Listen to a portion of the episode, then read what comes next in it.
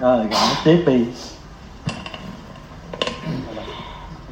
À, câu hỏi số 3 à, Một người mà giúp cho người khác giác ngộ được yếu chỉ Hoặc giác ngộ được à, đạt được bí mật thiền tông Thì mỗi loại như vậy sẽ được bao nhiêu hạt công đức?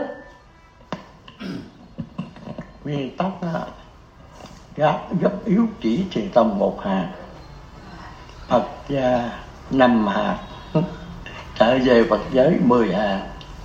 Đó. cứ vậy đó, thằng quản lý cho giúp người người trở về phật giới được mười được mười hạ, còn đạt được bí mật năm hạ, còn phật gia có một thôi. Một năm mười không xây cứ cứ căn cứ vậy nè. Nhưng mà có cái chỗ này nè.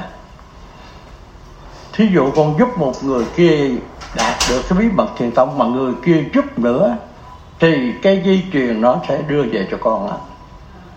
Cái hạt công đức nó sẽ đi truyền nó đưa về cho con đó thành ra tuy là mình giúp một người mà không biết có tại sao nó một người là căn bản nhưng mà nếu một người đó mà giúp cho bao nhiêu người nữa thì cái dòng chảy nó sẽ tới nó đi, đi về cho mình.